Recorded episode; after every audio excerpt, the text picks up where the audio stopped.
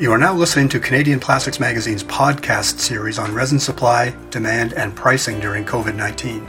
I'm your host, Mark Stephen, the editor of Canadian Plastics Magazine. Our guest today is market expert Jeremy Pafford, head of North America Market Development for ICIS, which is based out of Houston. Jeremy has been with ICIS since 2013, specializing in petrochemical markets in North and South America, and has more than 20 years' experience in the news and publishing industry. In part four of our series, Jeremy will give an overview of the North American polyvinyl chloride market, including pricing trends and new capacity coming online that will determine supply, demand, and pricing for PVC during this unprecedented pandemic. The polyvinyl chloride marketplace um, is is one that's very much tied to the economy. As the economy grows, as the economy contracts, polyvinyl chloride typically is right along for the ride. It very much is is fueled by what GDP does. The current environment, obviously, you have a lot of constraints due to the you know the shutdown of economies relatively due to the you know, steps taken to curb coronavirus. And as long as those continue, that's going to weigh on the polyvinyl chloride marketplace. We've seen globally um, pricing for polyvinyl chloride fall um, not just because of upstream uh, pricing, such as on crude oil and feedstocks and, and ethylene, but also it's, it's downstream demand driven. Uh, your major uh, demand drivers for polyvinyl chloride are the construction and automotive sectors. And what is happening in construction right now? Construction is very much postponed in some aspects because of concerns about the virus spreading within work, you know, the work sites. Other planned construction uh, due to the economic situation is um, is being maybe postponed or canceled. Um, so that's not good broadly for the polyvinyl chloride sector.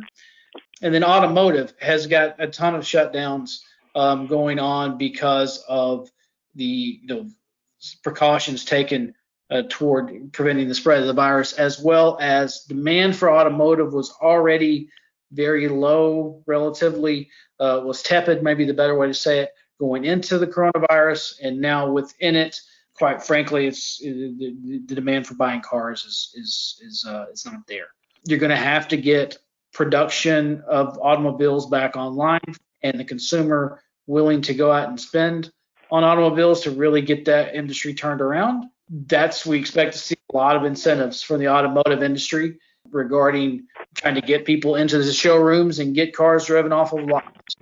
Um, at the same time, this was all occurring when um, there was a societal movement toward less less purchasing of vehicles. You know, we'd had the movement of you know toward ride sharing, the Ubers and Lyfts of the world, and you, know, you have younger generations that have not been nearly as interested in uh, purchasing a car as they as they grow into adulthood as as generations before.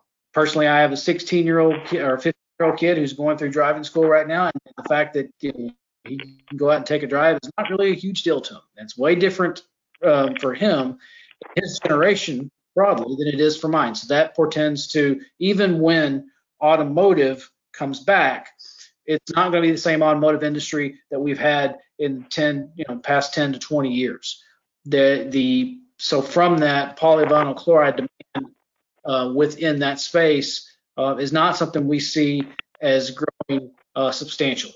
But construction will still be a key end driver for polyvinyl chloride, and that just needs to come back. We, we that won't be known until the you know the, we stop living under the fear of a virus that right now has no vaccine and um, no cure.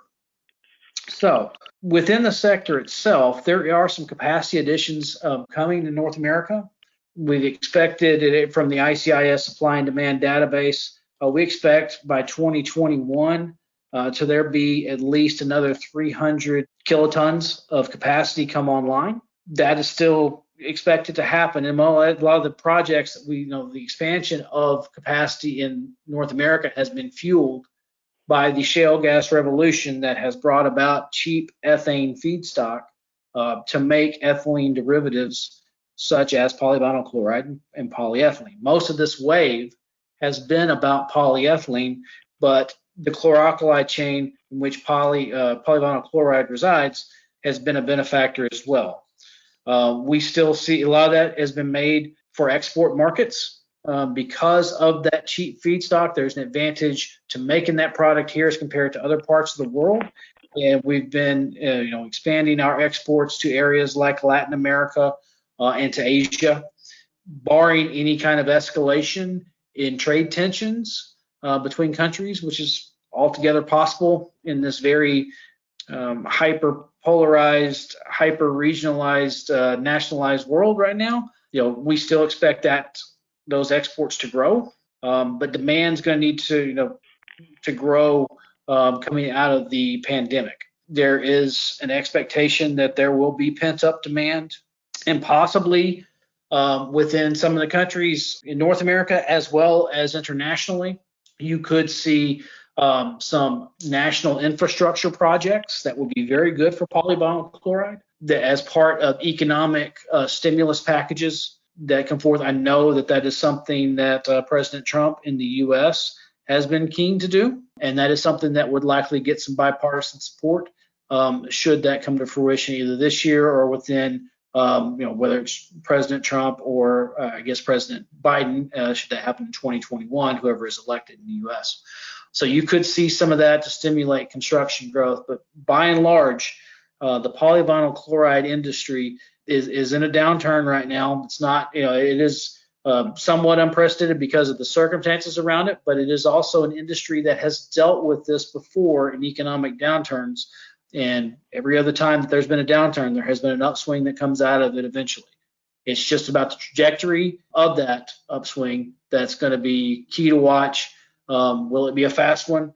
Uh, will it be a slow incline, slow growth? We'll have to see. But it's you know currently there's plenty of supply. We don't foresee any kind of shortages for PVC. And from a buying standpoint, that's uh, that's a pretty good position to be into. From a producer standpoint, it's going to be about trying to capture market share and really working closely with your customers um, to make sure that you are capturing all the business that you possibly can. Thanks very much for listening. Join us next time for episode 5 when Jeremy discusses resin supply, demand, and pricing for engineering resins during the COVID 19 pandemic.